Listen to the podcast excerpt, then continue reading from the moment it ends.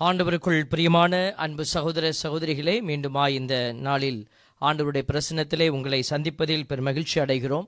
ஆண்டவருடைய வார்த்தை உயிருள்ளதாக இருக்கிறது அது பெலனளிக்கிறது அது உங்களோடு பேசுகிறது. இதை நம்ம பலமுறை நான் மீண்டும் மீண்டுமாய் உங்களுக்கு நான் நினைவுபடுத்தி கொண்டே இருக்கிறேன். ஒவ்வொரு திருப்பலியிலும் நாங்கள் இதை சொல்லுகிறோம் என்று சொன்னால் அது உண்மை அந்த உண்மையை நீங்கள் உணர்ந்து அதை அனுபவிக்கிறவர்கள் என்ன செய்கிறாங்க ஆண்டவருக்குள்ள மகிழ்ச்சியோடு அதை கடந்து செல்கிறாங்க இன்னும் அனுபவிக்க முடியாத எத்தனையோ பேர் இன்னும் அந்த ஒரு வறண்ட பாலை நிலத்தில் இருக்கிற அந்த ஒரு நிலையைப் போலவே மழை இல்லாத நில இடத்துல இருக்கிற செடி எப்படி வாடி நிற்குமோ அதே போல் அப்படி வாழ்க்கையில் பிரச்சனைகள் வேதனைகள் வருத்தங்களோட வாடி நிற்கிறாங்க. இதோ நம்மளுடைய ஆண்டவர் அரசராய் வருகிறார். ஒவ்வொரு ஞாயிற்றுக்கிழமையிலும் பார்த்தீங்கன்னா ஒரு பெரிய ஒரு வாசகம் எல்லாமே ஒரு பெரிய கிராண்டாக இருக்குது. எல்லா கோயில்களையும் பார்த்தீங்கன்னா மக்கள் கூட்டம். இது எதிர் எதனுடைய முன் அடையாளமாக இருக்கிறது அப்படின்னா விண்ணரசினுடைய முன் அடையாளம். இப்போ நம்ம பூசையில் பார்க்குற இந்த ஆடையெல்லாம் பார்த்தீங்கன்னா பளபளான்னு இருக்கும். பிஷப் தொப்பியெல்லாம் வச்சுருப்பாங்க கையில் குச்சி வச்சுருப்பாங்க ஆலயத்தில் இப்போ மாதாவுடைய சுருவத்தெல்லாம் நீங்கள் பார்த்தீங்கன்னாக்கா கிரீடம்லாம் வச்சுருக்கோம். நகைகள்லாம் போட்டு கையில் செங்கோல் வச்சுருப்பாங்க. இதை மாதிரி ஒவ்வொரு ஒரு டெபிக்ஷன் ஆஃப் த பீப்புள் அவங்களுடைய சயின்ஸினுடைய அந்த டிபிக்ஷனாக இருக்கட்டும் அவங்களுடைய அந்த பிரதிபலிக்கிற அந்த உருவங்கள் எல்லாம் ஒரு மகிமையால் நிரப்பப்பட்டிருக்கிறத நீங்கள் பார்ப்பீங்க நான் கூட உட்காந்து யோசிப்பேன். இந்த மாதாவெல்லாம் எப்படா எப்படா இந்த மாதிரிலாம் நகையெல்லாம் போட்டுட்டு டெக்கரேட் பண்ணிகிட்டு இருந்தாங்க? ஒருவேளை மாதா எல்லாம் டெக்கரேட்லாம் பண்ணி கடைசி நாள் ஒரு போஸ் கொடுத்தாங்களா? அப்படின்லாம் யோசிச்சிருக்கிறேன்.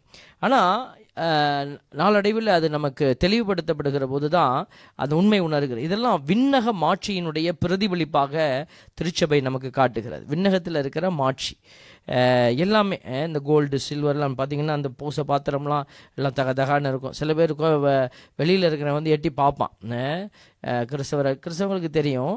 கிறிஸ்தவர் இல்லாதவங்களுக்கு அப்படி எட்டி பா பார்க்குறவங்க யாராவது திருட வரவன் பார்ப்பான். இல்லை தங்கமாக வச்சுருப்பாங்க போல இருக்க? அப்படின்னு வந்து நற்கருணைப்பட்டிக்குள்ளே இருக்கிற அந்த ஜாமான்லாம் என்ன செய்வான் உடச்சி எடுத்துகிட்டு போவாங்க.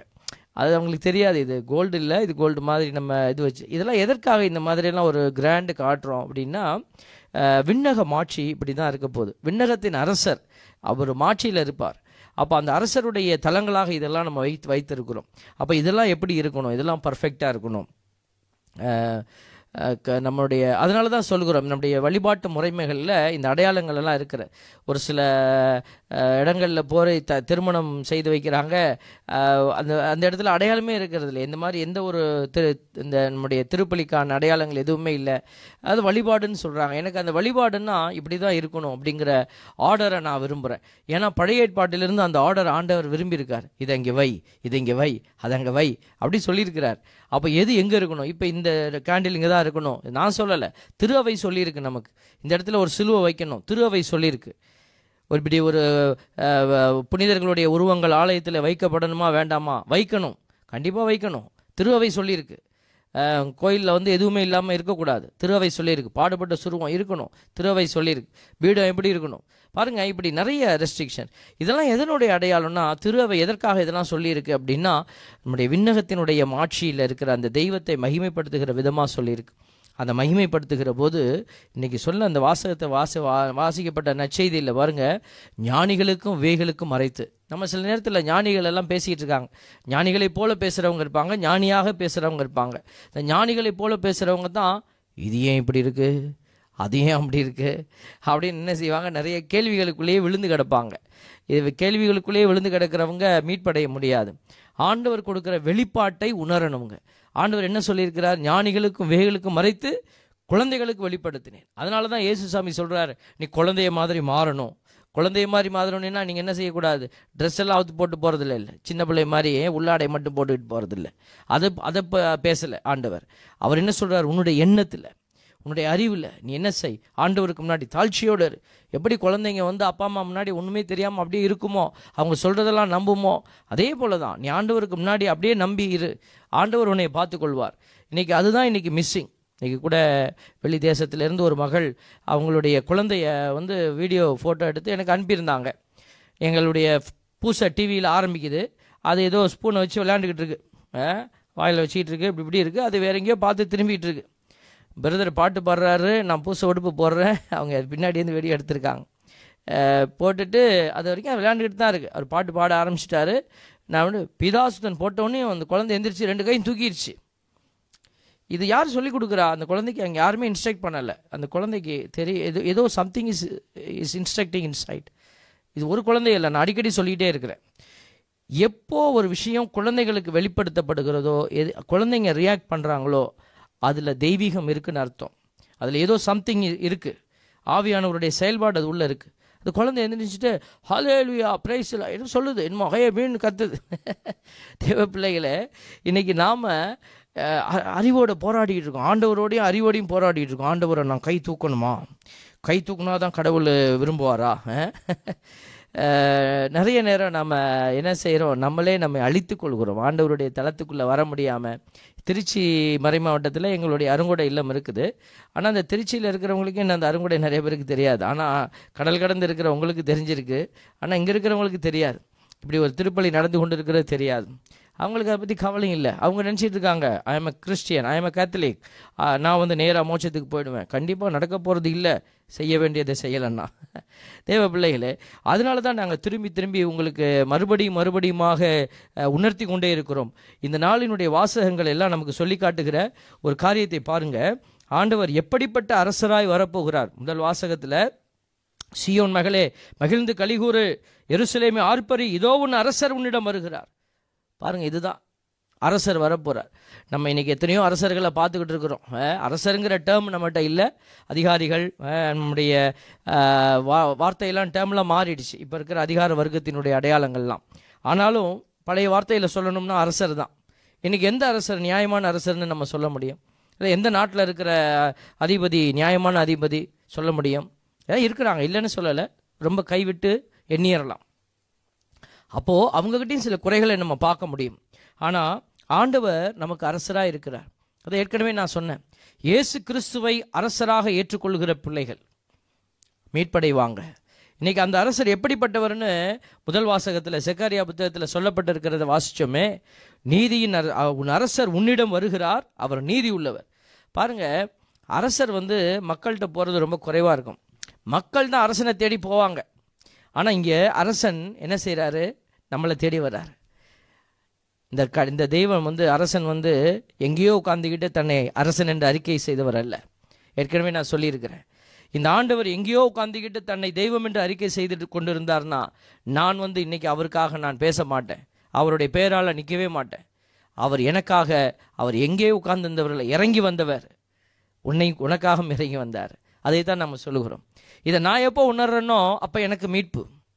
அப்போ என் உள்ளத்தில் மகிழ்ச்சி. அப்போ அவர் என்ன கேட்டாலும் நான் கொடுப்பேன். யோபு அதை உறிஞ்சு உணர்ந்து வச்சுருந்தார். இந்த தெய்வம் ஹீஸ் வித் மீ என்னோட இருக்கிறாரு. அவர் அவர் தான் கொடுத்தாரு எல்லாமே அப்படின்னு உணர்ந்தார். அதனால தான் எல்லாத்தையும் எடுக்கும் போது கூட அவர் என்ன செய்யலை? அவர் கலங்கலை. நோயினால் வேதனைப்பட்டார் பிறப்பை குறித்து சபிச்சார் வே- அழுதாரு. ஆனால் கடவுள் அவர் பழித்துரைக்கவே இல்லை. கடவுள்கிட்ட அவர் சண்டை போடலை. கடவுளை திட்டலை அவர். அவருடைய மனைவி வந்து சொல்கிறாங்க என்ன சொல்லுது அந்த அம்மா? உன் தெய்வத்தை பழிச்சிட்டு செத்துப்போ. நீ பழிக்காமல் இருக்கிற அதனால தான் இந்த இழுத்துக்கிட்டு நிற்கிது உனக்கு இன்னும் எல்லாமே. நீ தெய்வத்தை பழிச்சிட்டின்னா போதும் நீ செத்துருவ. பார்த்தீங்களா பிசாசு எப்படி சொல்லி கொடுக்குது பாருங்கள் யார் வழியாக வந்துச்சு பார்த்தீங்களா அதுக்காக பொண்டாட்டியெல்லாம் பிசாசுன்னு நான் சொல்லலை. நீங்கள் அப்படி போகக்கூடாது பக்கத்தில் இருக்கிறவங்க வழியாக பிசாசு வரும். ஒருத்தர் வந்து சொன்னார் வீட்டுக்குள்ளேயே போக முடியல சாமி அப்படின்னாரு. எனக்கு ஏன் ஏன் பிரச்சனை என்ன? எதுவும் வாசப்படி எதுவும் கீழே வந்துருச்சா அப்படின்னு. நிலம் எதுவும் கீழே கீழே இறங்கிருச்சா? என்ன என்ன பிரச்சனை அப்படின்னு. பேய் மாதிரி கத்துறா பாதார் பேய் மாதிரி கத்துறா. யார் அப்படின்னு. நம்ம வீட்டு ஆள் தான் அப்படின்னு அப்படின்னு. ஒரு சில வீட்டில் அவங்க பேய் மாதிரி கத்துவாங்க. இவங்க இப்படி கிணத்துல போட்ட கல் மாதிரி உட்காந்துருப்பாங்க எது நடந்தாலும். ஒரு இடத்துல ஒரு அம்மா வந்து மகளோட கல்யாணத்துக்காக அவ்வளவு கதறி இப்போ அவங்க அழுகுறாங்க. இப்படி ஐயோ காசு இல்லை ஃபாதர் நான் அங்கே போகணும் புரட்டணும் அப்படி இப்படிங்கிறாங்க. இவங்க பேசிட்டு போகணுன்னு வீட்டுக்கார் வராரு. அவர் வந்து உலகத்தில் எத்தனை ஏதோ பேசுகிறாரு எதை எதையோ பேசுகிறாரு அடிக்கடி வருவார் அவரும் பேசுவார். அவர் பேசிட்டு ஆனால் வீட்டில் இப்படி ஒரு கல்யாணம் நடக்க போகுதுன்னு கூட அவர் வாயை திறந்து சொல்லலை. அவர் அப்புறம் நானே கேட்டேன் இந்த அவங்க நான் தெரியும் எனக்கு இருந்தாலும் அவர்கிட்ட கேட்டேன். இந்த அவங்க தான் உங்கள் மனைவியா? அப்படின்னு கேட்டேன். ஆமாம் ஃபாதர் அவங்க தான் நம்ம வீட்டுக்காரன் தான் அப்படின்னார். நான் சொன்னேன் அவள் அவங்க ஏதோ கல்யாணம் வீட்டில் வச்சுருக்குறாங்களாமே அப்படின்னேன் அவர் அப்படியே முழிச்சார். அவங்க வீட்டில் ஏதோ கல்யாணம் நடக்க போதாமே அப்படின்னு. அவர் அப்படியே முழிச்சு ஆ ஆமாம் ஃபாதர் எங்கள் பொண்ணுக்கு தான் அப்படின்னு. உங்கள் பொண்ணு தானா அது? அது அவங்க தான் ரொம்ப அக்கறையாக பேசிக்கிட்டு இருந்தாங்க. பொண்ணுக்கு கல்யாணம் பொண்ணுக்கு கல்யாணம்னு. நீங்களும் நாலு தடவை வரீங்க. எங்கேயாவது ஒரு இடத்துலையாவது பொண்ணுக்கு கல்யாணம் வைக்க போகிறேன்னு சொல்லுவீங்கன்னு பார்த்தேன். நீங்கள் சொல்லவே இல்லை. அதனால் நினச்சா இது அவங்க பொண்ணாக இருக்குமோ அப்படின்னு. அப்படின்னு அவருக்கு. இல்லை ஃபாதர் அது அப்படி அவ நம்ம அதை பற்றி கவலைப்படுறதில்ல ஃபாதர் ஏ பாருங்க எஸ்கேபிசம் ஆண்டவர் பார்த்துப்பார் ஆண்டவர் பார்த்துப்பார். ஆண்டவர் உதவி செய்வார். நம்ம தான் பார்க்கணும். நம்ம வீட்டு பிள்ளைக்கு கல்யாணத்துக்கு. பாருங்க ஒரு வித பேய்த்தன்மைங்கிறது வந்து கத்துறதுனால மட்டும் இல்லை. கத்தாமல் எது நடந்தாலும் அப்படியே உட்காந்துருக்கிறதுலையும் இருக்குது அடங்கி போய் அடம் அப்படியே ஒன்றும் கொடு செயல்படாமல் உட்காந்துருக்கிறதுலையும் இருக்குது அரங்கத்தனம்னு வாங்கலையா இல்லையா?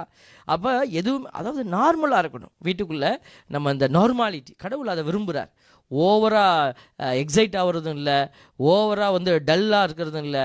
Be normal be normal what அதான் குட்வில்னு சொல்லுவாங்க. இந்த குட்வில்லோடு நம்ம செயல்படணும்.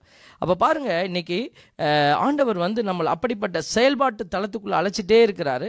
நம்ம அதை உணர முடியாமல் அலைய நம்ம தவிக்கிறோம் பாருங்களேன். அப்போ பார்த்தீங்கன்னா இந்த ஆண்டவர் நம்மிடம் வந்தார். எப்படி வந்தார்? அவர் இறங்கி வந்தார்.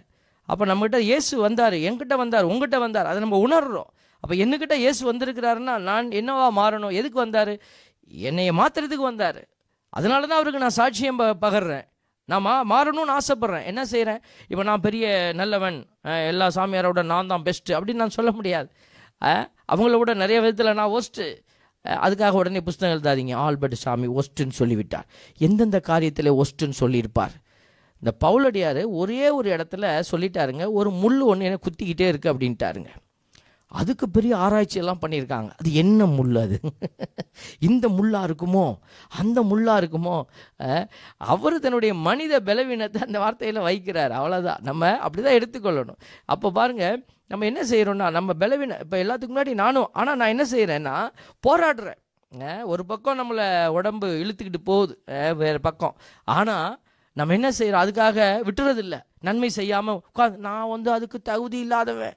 அப்படின்னு சொல்லிடக்கூடாது.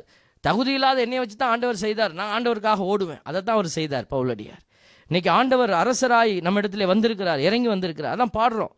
தேடி இயேசு வந்தார். என்னை தேற்றி வாழ வைத்தார். எதுக்கு வந்தார்? நம்மளை தேற்றி வாழ வைக்கிறார் தேடி வந்த தெய்வம் இயேசு.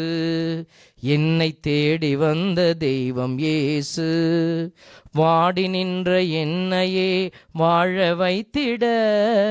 தேடி வந்த தெய்வம் ஏசு என்னைய வாடி நிற்கிற என்னைய வாழ வச்சார்ல அப்ப நான் என்ன செய்யணும்? அவர் எனக்கு கொடுத்ததை நாங்கள் கொடுக்கணும்.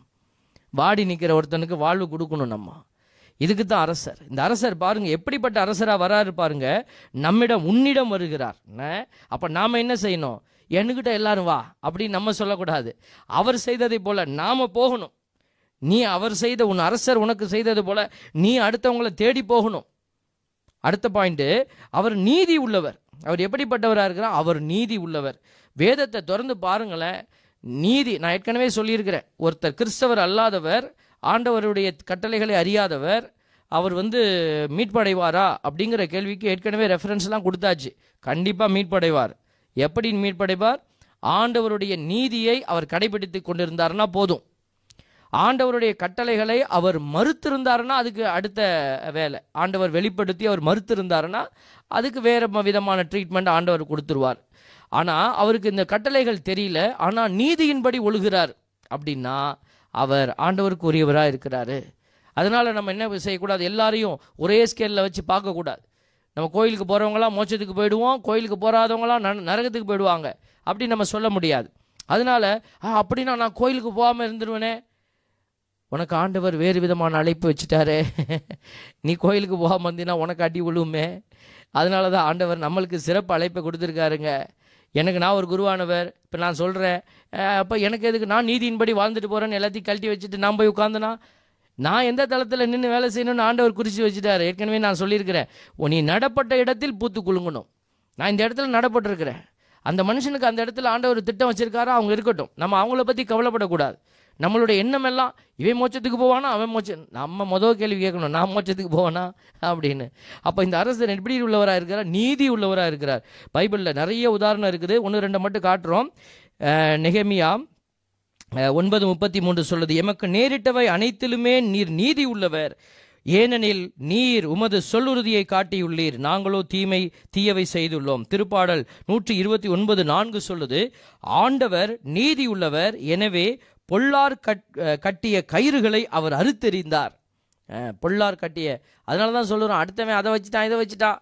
நீ நீதியோட நில்லு அவனை பார்க்காத. ஆண்டவரை நோக்கி பாரு அதான் நீதி. ஊடுருவ குத்தப்பட்டவரை உற்று நோக்குங்கள். உன்னை ஓரமாக இருந்து இழி இழி இழிவாக பேசினவனை உற்று நோக்குன்னு சொல்லலை. உனக்கு மந்திரம் வைத்தவனை உற்று நோக்குன்னு சொல்லலை. உனக்காக யாரா ஊடுருவ குத்தப்பட்டா அவரை உற்று நோக்கப்பா அப்படின்னு தான் பைபிள் சொல்லுது. நீ அவரை பார்த்துட்டே இருந்தேன்னா போதும். உனக்கு எதிராக செயல்படக்கூடிய எல்லா காரியமும் அவர் அந்த கட்டுகளை கயிறுகளை அறுத்தறிவார். வேதம் சொல்லுகிறது. ரெண்டு ரோமையர் மூணு இருபத்தாறுல ஆண்டவர் சொல்றாரு பாரு. அதுக்கு முன்னாடி நல்ல வசனம். ரெண்டு மக்கபேயர் ஒன்று இருபத்தஞ்சு சொல்லுது. நீர் ஒருவரே வாரி வழங்குபவர் நீதி உள்ளவர் எல்லாம் வல்லவர் என்றும் உள்ளவர். நீரே இஸ்ரேலை எல்லா தீமைகளிலிருந்து விடுவிப்பவர். எங்கள் மூதாதையரை தேர்ந்தெடுத்து உமக்கென்று உரித்தாக்கி கொண்டவரும் நீரே. இதை விட பெஸ்ட் வாசகம் என்ன நமக்கு வேணும்? இறைவசனம். அவர் த குவாலிட்டிஸ் ஆஃப் காட் அவர் நல்லவர்.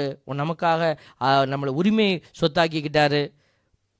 ஒன்று பேதர் ரெண்டு ஒம்போதில் வாசிக்கிறோமே நீ தெரிந்தெடுக்கப்பட்ட வழிமரபு அரச குருக்களின் கூட்டம் தூய மக்களினோ அவரது உரிமை சொத்தான பிள்ளை. ஒருத்தர் வந்து ஒருத்த பையன் வந்து கேட்டான் ஏன் ஃபாதர் இந்த கடவுள் வந்து ஏன் ஏன் நீ பாவி பாவின்னு சொல்லி எங்களை நமக்கே இந்த இந்த இந்த டீச்சிங்ஸ் நமக்கு மட்டுமே இந்த டீச்சிங்ஸ் நமக்கு மட்டும் இல்லை எல்லாருக்கும் கடவுள் ஏதோ ஒரு இடத்துல பேசிகிட்டே தான் இருக்கிறாரு. அது இந்த மதமாக இருந்தாலும் சரி அந்த மதமாக இருந்தாலும் சரி யாராக இருந்தாலும் ஆண்டவருடைய வெளிப்பாடுகள் நடந்துகிட்டே இருக்குதுங்க. நடக்காமல் இல்லை. நிறைய இடத்துல நம்ம பார்க்கலாம். எது நீதிங்கிறத பொதுமக்கள் பேசுவாங்க. எல்லாருக்கும் வெளிப்பாடு கிடைச்சிட்டே இருக்குது அது அவங்கவுங்க தளத்தில் கிடைக்குது. அப்போ நமக்கு இந்த தளத்தில் கிடைக்குதுன்னா நம்ம என்ன செய்யணும்னா அதுக்கு ரெஸ்பாண்ட் பண்ணணும். ஆண்டவர் அதை விரும்புகிறார் அந்த பையன் கேட்குறான் நான் எதுக்கு கோயிலுக்கு வரணும்? நான் எதுக்கு இதெல்லாம் செய்யணும்? ஆண்டவர் நம்ம இடத்துல எதிர்பார்க்கிறார் பாருங்க. ஆண்டவர் நம்மளை சிறப்பாக தெரிந்தெடுத்திருக்கிறார். உரிமை சொத்து நீன். இப்போ ஒரு கணவன் மனைவி இருக்கிறீங்க. இங்கே கூட இருக்கிறாங்க. எங்களுடைய பாடகரும் அவங்க மனைவியும் இருக்கிறாங்க இப்போது சப்போஸ் பாட்டுக்காரர் நல்லா பாடுறாரு. சரின்னு வே அவருக்கு வந்து ஒரு நிறைய காண்டாக்ட் வருது. இப்போ என்ன செய்கிறாரு தான் வீட்டை விட்டுட்டு வேறு ஒரு வீட்டுக்கு அடிக்கடி போகிறாரு எங்கள் பிரதர் நல்ல பிரதர் கோச்சிக்க மாட்டார். அதனால இது உதாரணத்தை அவரை வச்சு நான் சொல்கிறேன் ஏன்னா என்னையை வச்சு சொல்லக்கூடாது ஏன்னா நம்ம ரெண்டு பேர் இருக்கணும்ல. இப்போ பாட்டுக்காரர் போகிறாரு இப்போ அவங்க வீட்டுக்காரம்மா என்ன செய்கிறாங்க இதை பார்க்குறாங்க பார்த்துட்டு ஏன் வீட்டுக்காரர் ரொம்ப நல்லவர்? அதனால் ஒன்றும் பிரச்சனை இல்லை. அவர் எங்கே போயிட்டு வந்தால் எனக்கு என்ன? சாப்பாட்டு காசு தராரு ட்ரெஸ்லாம் வாங்கி கொடுக்குறாரு.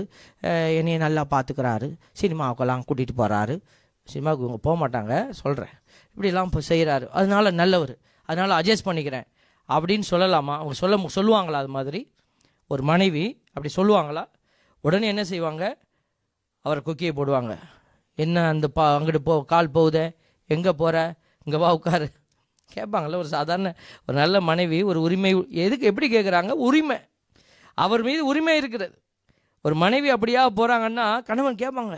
எங்கே போகிற எப்படி போகிற எதுக்கு போகிற உரிமை. அந்த உரிமை பொருள் நம்மளை விட்டு போயிடக்கூடாது. அதே தான் ஆண்டவர் சொல்கிறார் நீ ஆண்டவருடைய உரிமை பொருள். நீ போயிடக்கூடாதுன்னு ஆண்டவர் போராடுறார்.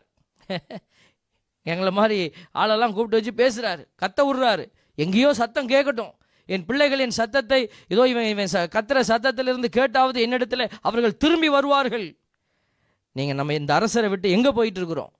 அவர் எப்படிப்பட்ட அரசர்? நீதியின் அரசர். அவர்கிட்ட தான் உனக்கு நீதி கிடைக்கும். தேவ பிள்ளைகளை ஓடி வரியா? ஆண்டவர் கூப்பிடுறாரு பாருங்க. ரெண்டாவது வார்த்தை சொல்லுது. எளிமை உள்ளவர் பாருங்க.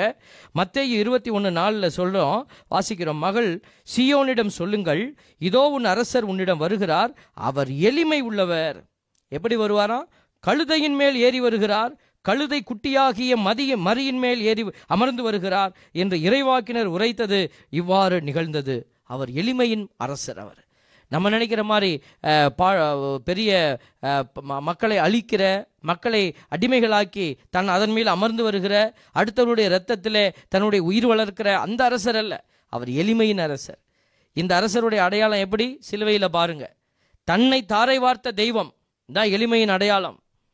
இயேசுவினுடைய வாழ்க்கையை நம்ம திரும்பி பார்க்குறோம். அவர் எப்படி வாழ்ந்தார்? மாதாமாவுக்கு என்ன கடைசியில் சொத்து சேர்த்து வச்சுட்டு போனார்? இதெல்லாம் வந்து நிதர்சனமான உண்மைகள். இதெல்லாம் வரலாறுல பதியப்பட்டிருக்கிற உண்மைகள். இதெல்லாம் கட்டுக்கதைகள் அல்ல. கற்பனை கதைகள் அல்ல. இயேசு வாழ்ந்தாரு மரியா மரியாள் வாழ்ந்தாங்க. கடைசியில் தலை சாய்க்க கூட இடமில்லை அவருக்கு. ஓசியில் இருக்கிற கல்லறையில் போய் அவரை ஒதுங்க வச்சாங்க. பாருங்கள் பாருங்க எப்படிப்பட்ட நிலை. அவருக்கே இல்லைன்னும் போது அம்மாவுக்கு இருந்திருக்குமா? இல்லையே. கடைசியாக இருந்த தாயை கூட அப்படியே த- இல்லாமல் தானே விட்டுட்டு போகிறாரு யோவான்ட்ட விட்டுட்டு போகிறாரு எப்பா நீ பார்த்துக்கப்பா எங்கள் அம்மாவை. இன்னைக்கு பாருங்க இதுதான் ஆண்டவருடைய நிலை. இவர் எளிமையானவர். அடுத்தது பார்க்குறோம் அவர் வெற்றி வேந்தர் அவர் வெற்றி வேந்தராக இருக்கிறார். வேதம் சொல்லுது பாருங்க வெற்றி வேந்தர் அவர். திருப்பாடல் நாற்பத்தி ஏழு ரெண்டு. உன்னதராகிய ஆண்டவர் அஞ்சுதற்கு உரியவர் உலக அனைத்தையும் ஆளும் மாவேந்தர் அவரே. இன்னைக்கு ஆண்டுகிட்டு இருக்கிறாரா இல்லையா? கொரோனாவை வச்சு ஆள்றாரு. ஒரு சின்ன ஒரு பொறி அவருக்கு. நம்மளால் பார்க்க முடியல. But the world is hanging over now இப்போ எல்லாமே எல்லாம் ஹேங் ஓவர் ஆகி நிற்கிது அவரால் எல்லாம் செய்ய முடியும். இன்னமும் உணர முடியாமல் இருக்கிற ஜனங்கள் தான் நம்ம தான் பாவம். நீங்களா உணர்ந்துருக்கிறீங்க ஆண்டவர் இருக்கிறாருன்னு. இன்னும் ஆண்டவர் இருக்கிறாருன்னு அறிக்கை செய்ய ஒத்துக்க மனசு இல்லாதவங்க நிறைய பேர் இருக்கிறாங்க. க- அதாவது கண்ணை மூடுனா நம்மளுடைய எண்ணம் வந்து ஓரளவுக்கு தான் ட்ராவல் பண்ணுதுங்க. நம்மளுடைய பூமியை விட்டு கூட தாண்டி போயிடா அங்கே எங்கே இருக்குது என்ன இருக்குன்னு நம்மளால் கண்டுபிடிக்க முடியல. பட் இருக்குன்னு தெரியுது. என்னன்னு தெரியல. அப்படி இருக்கிற போது நான் எப்படி பெருமை சொல்ல பெரு பெருமையாய் சொல்ல முடியும்? ஆண்டவரை நான் நம்ப முடியாது. நான் இயற்கையை நம்பி வாழ்ந்து கொண்டு இருக்கிறேன் சொல்ல முடியுமா? முடியாது. சொல்லக்கூடாது அப்படி. அப்போ நம்மளை மீறிய ஒரு சக்தி ஒன்று இருக்கிறதே. நம்மளால் கண்ணுக்கு தெரியாத காரியங்கள் எத்தனையோ இருக்கிறது. இந்த கொரோனா உயிரோடு இருக்குது அப்படி சொல்கிறாங்க ஆனால் என்னால் பார்க்க முடியல. பட் ஐ பிலீவ் இதை நம்புறியே. அப்போ உன் ஆண்டவர் கண்ணுக்கு தெரியாதவரை நீ நம்பல அப்படின்னா அப்போ உன் நம்பிக்கையினுடைய வாழ்க்கை முறை வீணாய் போ- போக போகிறது அதனால தான் சொல்கிறோம் நீ உள்ளத்தில் நம்பு. நம்மை விட ஒரு தெய்வம் ஒன்று உண்டு. அப்போ அந்த தெய்வம் எப்படிப்பட்டவர்? அதுக்கு தான் இந்த இதெல்லாம் வெளிப்படுத்தப்பட்டிருக்கிறது. இந்த வெளிப்பாட்டை அறிந்தும் நம்ம ஏற்றுக்கொள்ளலைன்னா அப்போ அவர் எப்படி நமக்கு வெற்றி வேந்தராக வரப்போகிறார் வெற்றி வேந்தர்னா எப்படி? யாரை கொண்டு அவர் வெற்றி வேந்தராக வரப்போகிறார் இல்லை அவர் தன்னை கொன்று கொண்டவர் எதற்காக? உன் ஆத்மாவை மீட்பதற்காக. வேதத்தில் பல இடத்துல நம்ம பார்க்குறோம் திருப்பாடல் சொல்லுது நாற்பத்தி ஏழு ஏழு கடவுளே அனைத்து உலகின் வேந்தர் அருட்பா தொடுத்து புகழ் பாடுங்கள். அனைத்து உலகுக்கும் அவர் தாங்க வேந்தர். எவன் வேணால் இப்போ ரா ராஜாவாக இருந்துக்கலாம். மந்திரியாக இருந்துக்கலாம். எலெக்ஷனில் எலெக்ஷனில் யார் யாரோ தீமையின் வழியாக கள்ளத்தனத்தின் வழியாக அவர்கள் ராஜாக்களாக இருக்கலாம். ஆனால் உண்மையின் அரசர் ஒருவர் உண்டு. அவர் பொறுமையோடு இருக்கிறாரு. இசையா முப்பத்தி ரெண்டு முப்பத்தி மூணு இருபத்தி ரெண்டு சொல்லுது ஆண்டவரே நமக்கு நீதி தலைவர் ஆண்டவரே நமக்கு நியமம் வழங்குகிறவர் ஆண்டவரே நமக்கு வேந்தர் அவரே நமக்கு மீட்பளிப்பவர். இவரை பற்றியெல்லாம் பே பார்க்குறோம் பாருங்கள் இதெல்லாம் இருக்குது. இன்னும் நிறையா இருக்குது. ஒன் ஆர் டூ எவிடன்சஸ் நம்ம கொடுத்துட்டோம். இப்போது அவர் சொல்கிறாரு பாருங்கள் ஆண்டவருடைய வார்த்தை ஒன்று திமோத்தேயு ஆறு பதினைந்தில் சொல்லப்பட்டிருக்கிறது உரிய காலத்தில் பேரின்ப கடவுள் அவரை தோன்றச் செய்வார் கடவுள் ஒருவரே வேந்தர் அரசருக்கெல்லாம் அரசர் ஆண்டவருக்கெல்லாம் ஆண்டவர். பவுலடியார் சொல்றார் திமோத்தேயுக்கு எழுதப்பட்ட திருமுகத்தில் முதலாவது திருமுகம் ஆறாவது அதிகாரம் பதினஞ்சில் சொல்கிறார் அவர் எப்படிப்பட்டவர்? எல்லாருக்கும் அவர் தான் அரசர். அரசருக்கெல்லாம் அரசர் ஆண்டவருக்கெல்லாம் ஆண்டவர். அப்படிலாம் சொல்லிட்டு அப்போ இவர் இதை சொல்லக்கூடிய அந்த தளத்தை பாருங்கள் அவர் என்ன சொல்கிறாரு நம் ஆண்டவர் இயேசு கிறிஸ்துவில் தோன்றும் வரையில் குறை சொல்லுக்கு இடந்தராமல் இந்த கட்டளையை அப்பழுக்கின்றி கடைபிடித்து வா. இயேசு கிறிஸ்துவின் முன்னிலையில் இதை நான் கட்டளையிடுகிறேன் அப்படின்னு சொல்றார். கட்டளையை கடைபிடித்து வா. அது என்ன கட்டளை? அது பாருங்க அது அப்பதான் இதை சொல்றாரு. அவர் அரசருக்கெல்லாம் அரசர் அப்படி சொல்லிட்டு அவர் ஒரு ஒருவரை சாவை அறியாதவர் அணுக முடியாத ஒளியில் வாழ்பவர் அவரை கண்டவர் எவரும் இல்லர் காணவும் முடியாது அவருக்கே மாண்பு ஆற்றல் உரித்தாகுக. இவ்வுலகில் அது சொல்லிட்டு அடுத்தது சொல்கிறாரு பாருங்க இந்த இந்த கொகிரன்சியில் வரக்கூடிய வார்த்தைகளை நான் வைக்கிறேன். நான் தனியாக வேற எங்கேருந்து எடுத்து வைக்கல. அவர் பதினா பதினாலு பதினஞ்சு பதினாறில் இதெல்லாம் சொல்லிட்டு பதினேழாவது இறைவசனத்தில் சொல்கிறார் இவ்வுலகில் செல்வர்களாக இருப்பவர்களுக்கு இவ்வாறு கட்டளையிடு. அவர்கள் மேட்டிமை உணர்வு கொள்ளலாகாது.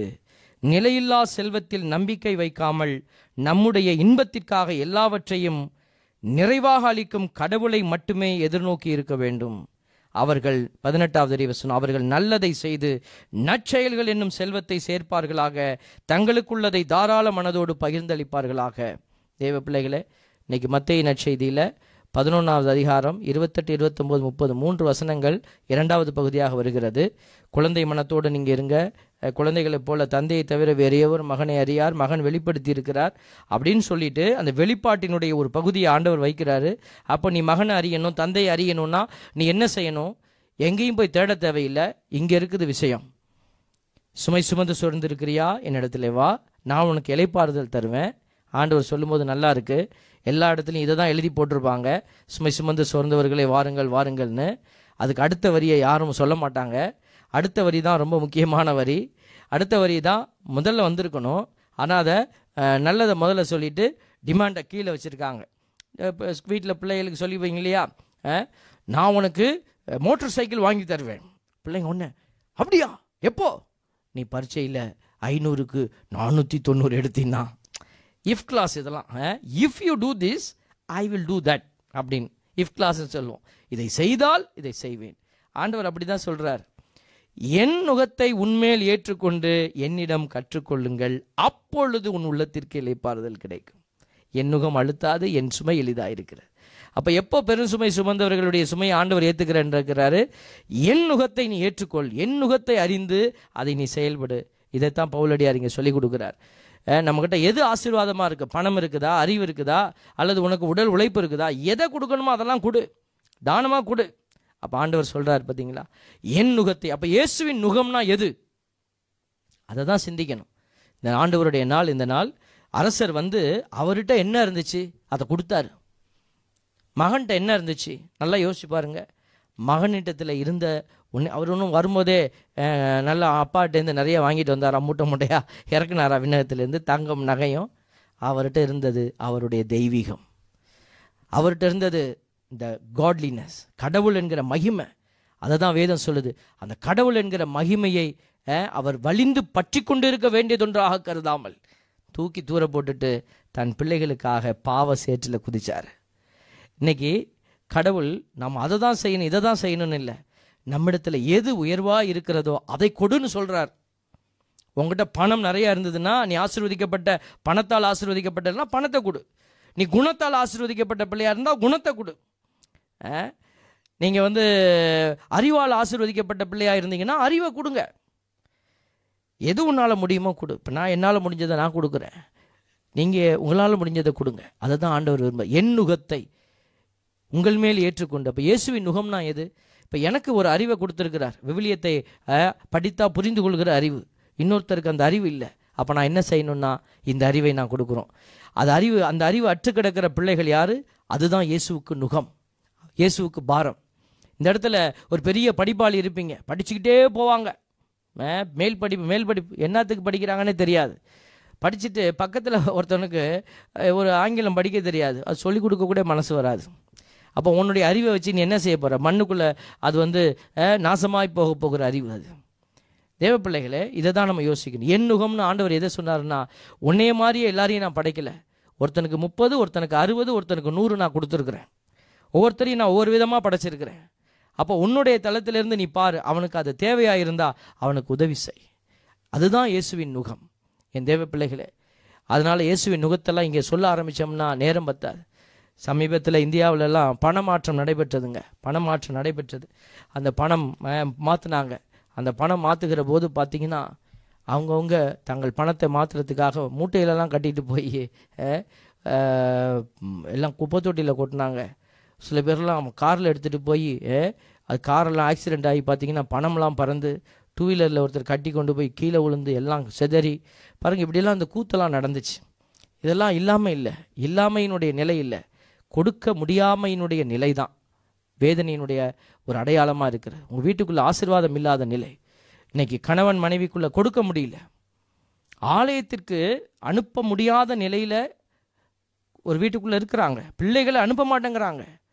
ஆலயத்திற்கு போகணும். போனால் தான் விடுதலை பிள்ளைக்கு. போக வேண்டாம். நீ செத்தாலும் பரவாயில்ல. நீ மென்டலாக போனாலும் பரவாயில்ல. மனைவியை அனுப்ப முடியாத பிள்ளை கணவன்மார் எத்தனை பேர் வீட்டுக்குள்ளே இருக்கிறாங்க தெரியுங்களா? கோயிலுக்கு அனுப்ப மாட்டாங்க. அப்படி ஒன்றும் நீ அங்கே போய் ஒன்றும் நீ வாங்கிட்டு வர தேவையில்லை. பாருங்கள் கணவன் கோயிலுக்கு போனால் சண்டை போடுற மனைவிகள் இருக்கிறாங்க. பாருங்க நீங்கள் இதுவே கொடுக்க முடியலன்னா நீ வேறு எதை ஆண்டவருக்கு நீ கொடுத்து கொண்டு இருக்கிறாய் நீ உன் அயலாருக்கு கொடுக்க வேண்டிய நீதியை செய்யலை. கடவுளை நம்புவது கோயிலுக்கு போகணும்னு நினைக்கிறது அல்லது ஃப்ரீடத்தோடு நம்ம இருக்கிறதுங்கிறது அது நம்மளுடைய சுதந்திரம். அதை கூட மறுக்கிற குடும்பங்களுக்குல கடவுள் என்ன ஆசீர்வாதத்தை உன் தலையில் வைப்பார்? யோசித்து பாருங்களேன். ஆகவே நம்மளுடைய அரசர் நீதியின் அரசராக இருக்கிறார் ஆண்டவருடைய வார்த்தை இந்த நாளிலே நம்மளோடு பேசப்பட்டிருக்கிறது. ரோமியருக்கு எழுதப்பட்ட அந்த திருமுகத்தில் அதைத்தான் பவுலடியார் அழகாக சொல்கிறாரு நீங்கள் கடவுளின் ஆவி உங்களுள் குடிகொண்டிருந்தால் நீங்கள் ஊனியல்பை கொண்டிராமல் ஆவிக்குரிய இயல்பை கொண்டிருப்பீர்கள். இதுதான் விஷயமே. ஆவிக்குரிய இயல்பை கொண்டிருக்கிற பிள்ளைங்க ஆவிக்குரிய விதமாக யோசிப்பாங்க. ஆண்டவருடைய தளத்தில் நிறைவாக இருப்பாங்க. ஆவிக்குரிய விஷயத்தை யோசிக்க தெரியாதவர்கள் எல்லோருமே ஊனியல்பின் இச்சையினாலே செயல்படுகிறவர்கள். அவர்கள் உலகத்தின் கட்டமைப்புக்குள்ளேயே நிற்பாங்க. ஆண்டவருடைய அந்த அபிஷேகத்தை பார்க்க முடியாது. இதை எதற்காக சொல்லுகிறோம்? நீங்கள் அதில் இருந்துடக்கூடாதுன்றதுக்காக உங்களுக்கு சொல்லுகிறோம். சிந்தித்து பாருங்க. இந்த நாள் அபிஷேகத்தின் நாளாய் மாறட்டும். ஆண்டவர் உங்களோடு இருந்து உங்களுக்கு துணை செய்வார். நம்ம ஆவிக்குரிய அபிஷேகத்தின் பிள்ளைகளாக அரசராய் வரப்போகிற அந்த தெய்வம் எப்படியெல்லாம் இருந்தாரோ அதே போல் நானும் அந்த குவாலிட்டிஸை எனக்குள்ளே எடுத்து வச்சு ஆண்டவருக்கு மகிமை சேர்க்கிற பாத்திரமாக இருக்க இந்த திருப்பலியில் நாம் இணைந்து ஜெபிப்போம்.